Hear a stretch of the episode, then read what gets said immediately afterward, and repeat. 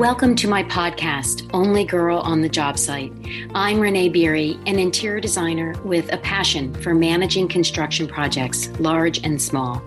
My mission is to empower women, both homeowners and interior designers, to manage renovation projects like a pro.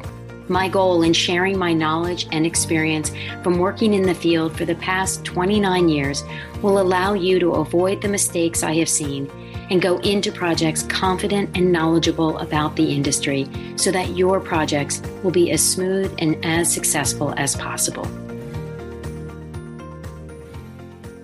Okay, guys. So last week's episode, number 106, all about overwhelm and the various sources that I'm hearing it coming from, from the designers themselves that have reached out to me in the past couple of weeks clearly struck a very sensitive nerve because I heard from even more of you talking about more overwhelm and how to deal with overwhelm and feeling lost and hopeless about the overwhelm. And that is something obviously they know is never a good place to be. But it's also something that I think this episode can help with and things that I implement in my own business and how I schedule things so that the overwhelm is at least manageable. So if you haven't listened to that episode, I recommend you go back, listen to that one first, and then listen to today's episode talking about how to avoid overwhelm in the first place. Let's get started. Welcome back to the podcast. I'm glad you're here. And I'm actually especially glad you're here if you are a designer feeling this stress and overwhelm and anxious feeling that so many designers have reached out to me about, not only before the episode, but particularly since the episode, where they said they felt heard or they just felt better knowing that other designers are going through the same emotions and feelings.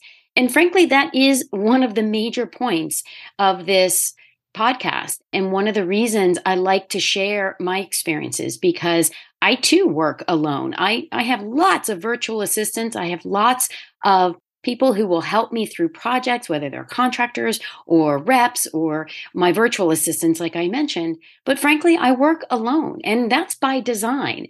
But the reality is, I don't always know what other designers are going through and feeling and experiencing. And so I want a forum that is not only just one sided, me talking to you, but for you to know that you can reach out to me as well.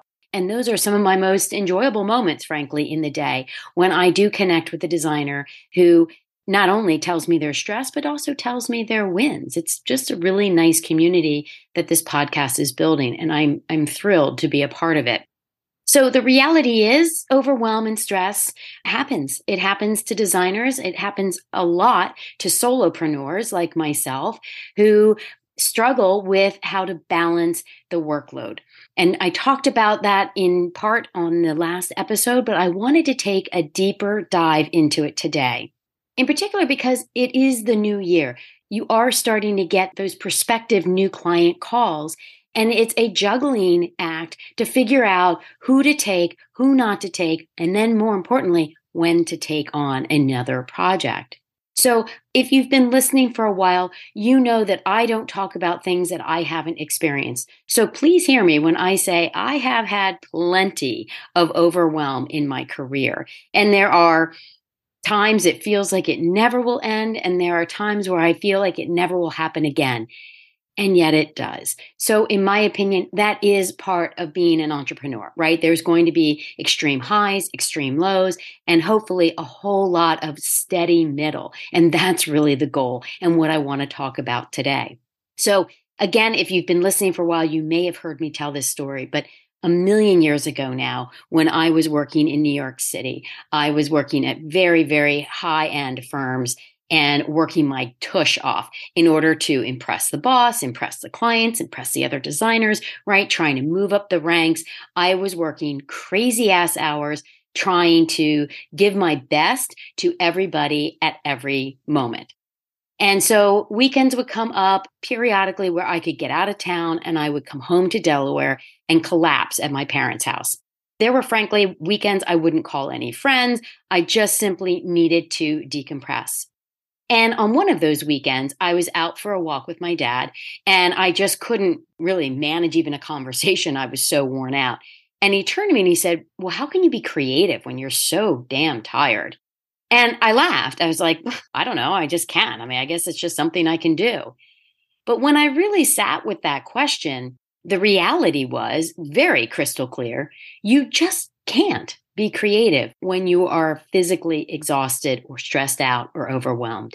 I don't know. And maybe I should ask my psychiatrist friends that maybe it shuts off part of the brain that is the creative side. I don't know. But I do experience creative shutdown when I'm overworked, stressed, overwhelmed, and exhausted. Now, did I learn in that moment and immediately turn my life around and balance everything? And yeah, no, that did not happen, of course. I tend to be type A, as most designers tend to be. And we know two speeds slow and extreme, right? And so I usually run at a pretty extreme pace. And I know full well that I can't always keep up at that. So, what do I do about it? How do I manage it? Well, it was an interesting thing. A couple of years ago, I think it was during COVID, I was listening to another podcast, and for the life of me, I cannot remember which podcast. But a designer was saying that for every hour they're in a client meeting, it creates two to three hours of follow up work. Now, I don't remember who said it, but I remember in the moment that I scoffed at that and I said, that can't possibly be true. And I kind of dismissed it completely out of hand. But it kept kind of gnawing at me. You know, when you hear something and it just kind of sticks with you. And over the next, you know, couple of days to a week, I started sort of paying more attention. I'd go to a meeting and be like, oh, yeah, I was there an hour and I got to do this and that. And yeah, maybe two hours, maybe, you know. And then I thought, okay, if I'm being really honest, definitely two hours, hmm, maybe even three. And I started to see this pattern. Now, of course, it's just a pattern. It's not a hard and fast rule, but it is a really good guiding light for me. So when I do get new calls, I use that as a structure that I can create a schedule of how a proposed project will go. Okay, so let's take an actual project that I'm working on so that we can sort of walk our way through it and see how I mark my time and estimate the amount of time that I would have left over to take on another project for that prospective client that called and inquired about my services. Okay, so right now I'm working on a master bath, a closet, and laundry room, full gut. It's estimated to take 12 weeks. So, for argument's sake and easier math, let's say there's going to be four hours of meetings a week, right? That's between the site meeting and client meetings. Let's just say it's going to average out to about four hours a week. There might be more in the beginning during demo and rough in, but for, again, this exercise, let's go with four hours a week. Okay, so my formula says two to three hours of work that's created in those four hours of meetings. So again, let's round up just so we have easier numbers. And so that creates 12 hours of work that I'm going to have to do, whether that's repricing, reselecting, um, drawings, you know, who knows, uh, phone calls to vendors. You know, there's all sorts of things that will come up inevitably during a construction project. Okay, so now I'm looking at 16 hours a week for this one project. Now, again, simple math. If you're working a 40 hour work week, you subtract out the 16. That means I have 24 hours of work hours to dedicate to other projects. So think about that. So my one project is going to be using 16 hours a week, leaving me with only 24 hours left. Now you're saying to yourself, oh, okay, Renee, well, I could probably take on two 12 hour projects. So it's maybe a slightly smaller project. Okay, sure. In math, you can do that. But is that realistic? I mean, I'm talking a 40 hour week. So, first of all, do you work a 40 hour week, a full 40 hour week? Now's not the time to be dishonest, right? If you really work 30 hours, then you need to own that, and that's fine, but use that number in your equation. Now, do you eat lunch? Do you sit at your desk and eat lunch? Or do you like to, you know, take I don't, God forbid, 30 minutes. You know, what about any desk work, administrative work that you're not billing out to clients? You know, what about marketing yourself? You know, there's so many components to going into running a business aside from physical client work. And that's what I'm hoping all of you are going, oh, because what I realized a while ago is I was overbooking clients. Now, does that mean that I always structure this properly? No, of course not. And like I said, this project is estimated 12 weeks. What if it runs 14 weeks and I promised another project at week 13? Yeah, those two weeks, yep, I might be eating lunch at my desk. I might not be able to do my paperwork during the day, and I have to pull a few hours at night and go beyond that 40 hours. But the reality is, I know that and can plan for that. And while I may not be happy about it, it's at least something that I can predict and kind of work around mentally and emotionally so it doesn't throw me into a tizzy of overwhelm and stress, which, of course, as you know, serves nobody. So, what does that mean when a client calls me? Do I just say no? I'm sorry, your project sounds like it's going to be more than 12 hours, and I already had another one at 12 hours. And sorry, buddy, you know, you don't get me. No, that's just not reality either, because you need projects that will be going on after the ones you're working on are completed. So, again, I've talked about this before, but the art of stacking projects. So, here's a real example. I had an inquiry call at the end of last week, and it sounded like a pretty good project, something I'd really like to take on. And it's something that's going to take a lot of my time. Now, it's not a construction project, it's a decorating project. So, again, those hours may shift a little, but I estimated it to be at least 10 hours a week, especially in the initial design phase. So, again, I looked at my calendar and I have other projects going on right now besides that master bath. And I said, you know what? I would love to talk to you about this project further. But right now, my time is taken up on other projects. My estimate right now would be early April to talk to you about starting your project. Would that timeline work for you? There was a pregnant pause. I'm not going to lie. And trust me, my stomach still turns into knots a little bit when I hear that pause. And oh, it kills me not to say, okay, okay, okay, you win, you win. I'll start now. But I don't anymore. And the reason I don't is because of what happened next. The next comment from this client was, I'd really like to get started now, but I'm willing to wait if you think you have time starting in April. Okay. They admitted they weren't happy. I mean, they didn't say that, but it was obvious they weren't thrilled. You know, of course, they pick up the phone, they want you to dance. That isn't a reality. But the other thing that you hear through that comment is they want my time to be focused on their work. And I had just clearly stated that my time is taken right now. Now, I've had clients push back and they say, well, it's really not that big of a project. I'm sure you could start. And, you know, maybe we could start with a little bit and, and ramp up. I mean, trust me, I've heard all of that. And my response is always, I know you want my full and undivided attention once your project gets started.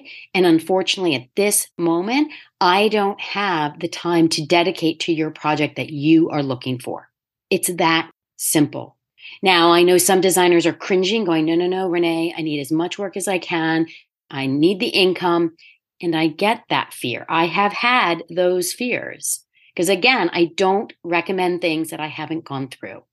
But what I have found in the past when I've given in to that little devil sitting on your shoulder is I pay the ultimate price.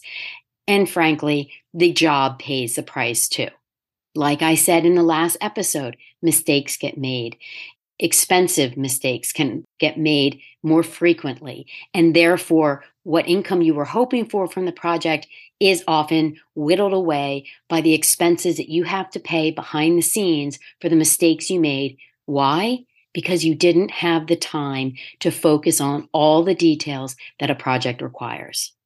So, what did I do after this client said, if you have time in April, I said, I will put a reminder in my calendar to call you in early April to let you know where things stand. because there is no way I can promise that April is the moment. Like I said, I have estimated that this master bath closet laundry room will be 12 weeks. Could I be wrong? Yes. Will it be out of my control? A hundred percent. So I can't promise a deadline in my projects until I get much closer to that deadline. And even still, like I said, sometimes it rolls into a week or so after. But again, it's something that's controllable and there's an, a start and an end date that I know and can count on both emotionally and mentally.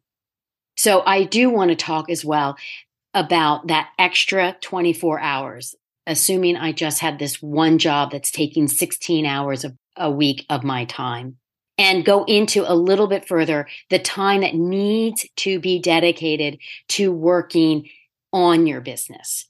And if you are on my email list, I sent an email out last Friday about this very topic. And again, got a lot of comments going, Oh crap, Renee, I don't do that. I work in my business. So, for those of you not on my email list, which I highly recommend you get on because we do talk about other topics, but this one again kind of lit a fire under a bunch of people, and I want to mention it here today. So, if you want to join this email list, and I promise there's no spam, I mean, I, I trust me, I have no time to create spam, let alone receive it. It's just a Friday email where we take one topic and dive into it. This topic was Are you working in your business or working on your business. And the difference is working in your business is doing your client work, right? You're going out on site meetings, you're doing the specifications, you're doing the decorating, whatever the case may be for that one project. Working on your business is all the behind the scenes stuff that frankly isn't bringing in income at the moment, but is critical to bringing in income in the long term.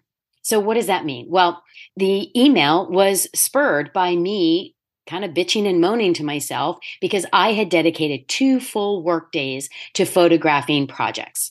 And these projects had sat, one of them we completed in 2021, but for COVID and all sorts of other reasons, just couldn't get to it. So I thought I'd be clever and I would book back to back days and we would do four projects in two days. And yes, that gives you a little insight into how insane and overly optimistic I can be about my work life. So we get to it and we start in, you know, we get there at 9 a.m. and I'm starting a stage and the photographer and okay, it is two incredibly long days of standing and talking to clients and reshuffling things and moving this and changing that and then moving it all back. And it was a lot of work. All the while, I'm taking emails and phone calls and trying to, you know, avert issues on projects and trying to stay up with everybody because again, I work alone. But guess what I said to myself the minute I started bitching and moaning? Renee, this brings in work. Your prospective clients, they go to your website. They look at what you produce. And these in particular were construction projects. They were bathrooms and it was a kitchen and all sorts of good stuff, which you hopefully will see soon enough. But that is working on my business. Did I make money those two days? No, no, I didn't. I wasn't working on client work. I was working on Davina work. And while it really annoyed me in the moment and it was exhausting, and I really came out of those two days feeling like I was hungover because it was just so tiring and stressful, but that's working on my business. That's me bringing in potential business in the coming months and years ahead. And what I find is the designers I talk to are so overwhelmed with getting the work done on the projects they have that they're not working on getting projects in the future. So I mentioned photographing work, and several designers immediately, within probably half an hour of me sending the email, quickly emailed me back and said, Oh God, I haven't photographed projects in years. Well, that's a massive problem. And one that they are paying the price for. They don't know it necessarily, but that beautiful work they completed can't be seen by anyone. And while that client is, I'm sure, thrilled, it's not serving the designer past the end of that project. So one of them said, Oh, I haven't photographed things in five or six years. Well, we did discuss it. And unless you're very close with that client, it's too late, right? First of all, you have no idea what that room looks like right now. I mean, hell, I was a little concerned going back to look at rooms that I'd done in 2021. Now, luckily, they were bathrooms and there's not usually a whole lot of changes, but you know, you never know, right? In a year and a half, maybe they've changed some things.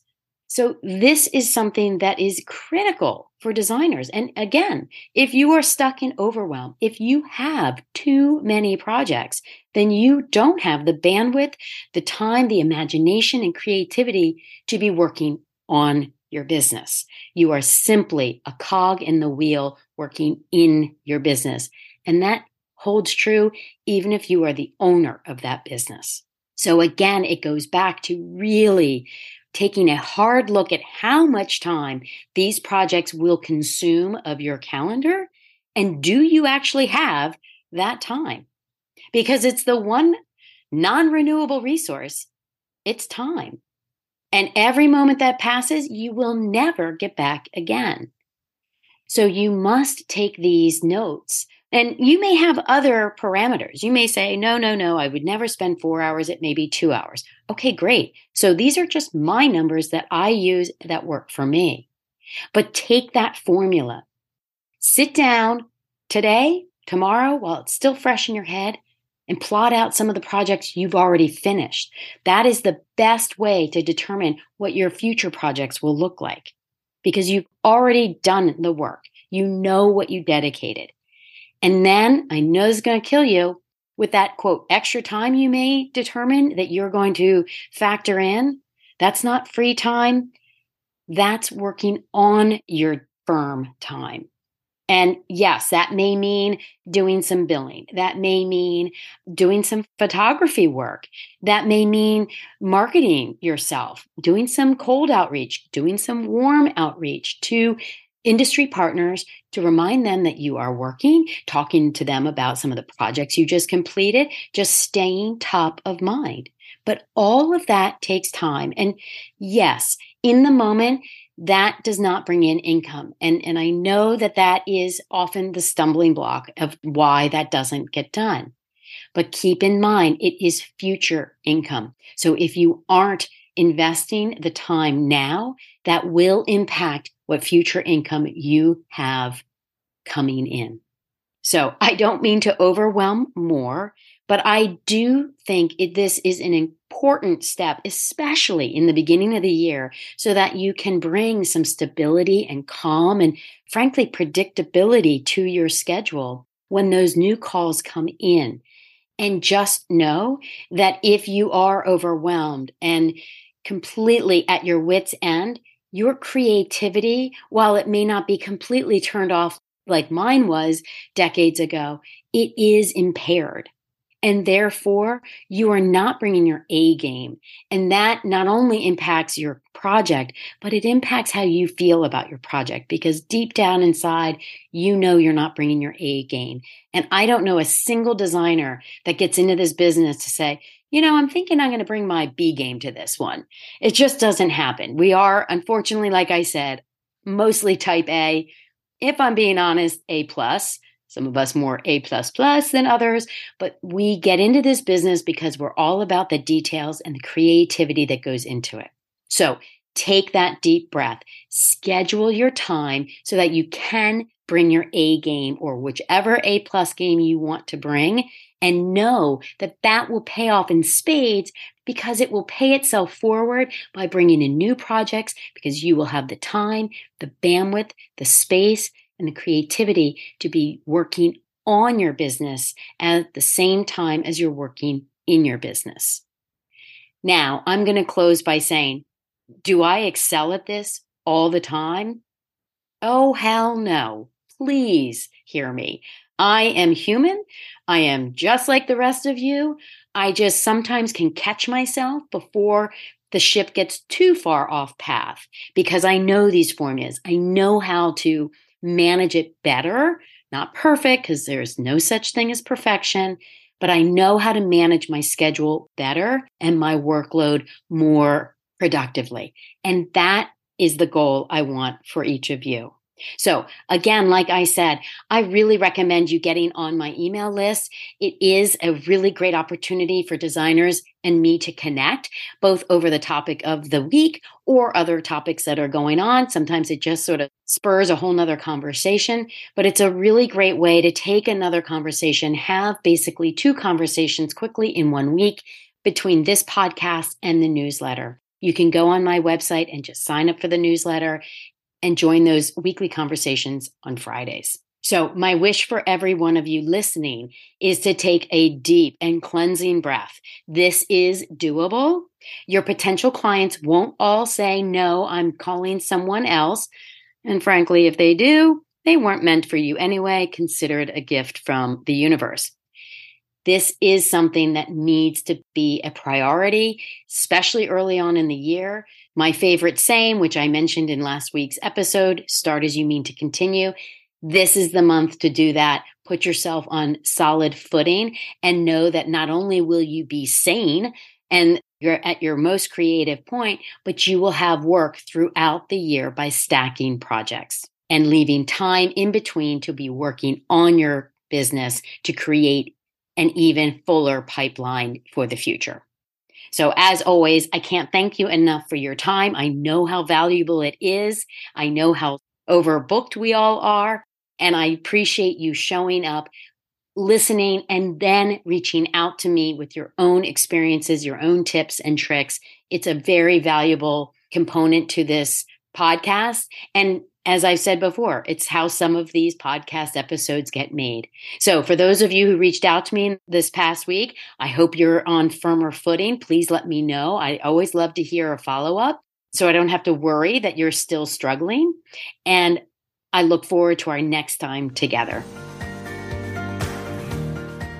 Thank you for listening today, and feel free to join me on social media at Davina Design in order to stay up to date on the latest happenings in my construction world. There is more detailed information on my website for my signature courses for both homeowners and designers, as well as other material to help guide you through a successful renovation project. Make sure to follow my podcast so that you get notifications of new episodes so you don't miss a tip. If you enjoyed this episode, spread the word. Leave a review and tell your friends who are starting or are mid project. And thank you again for listening today.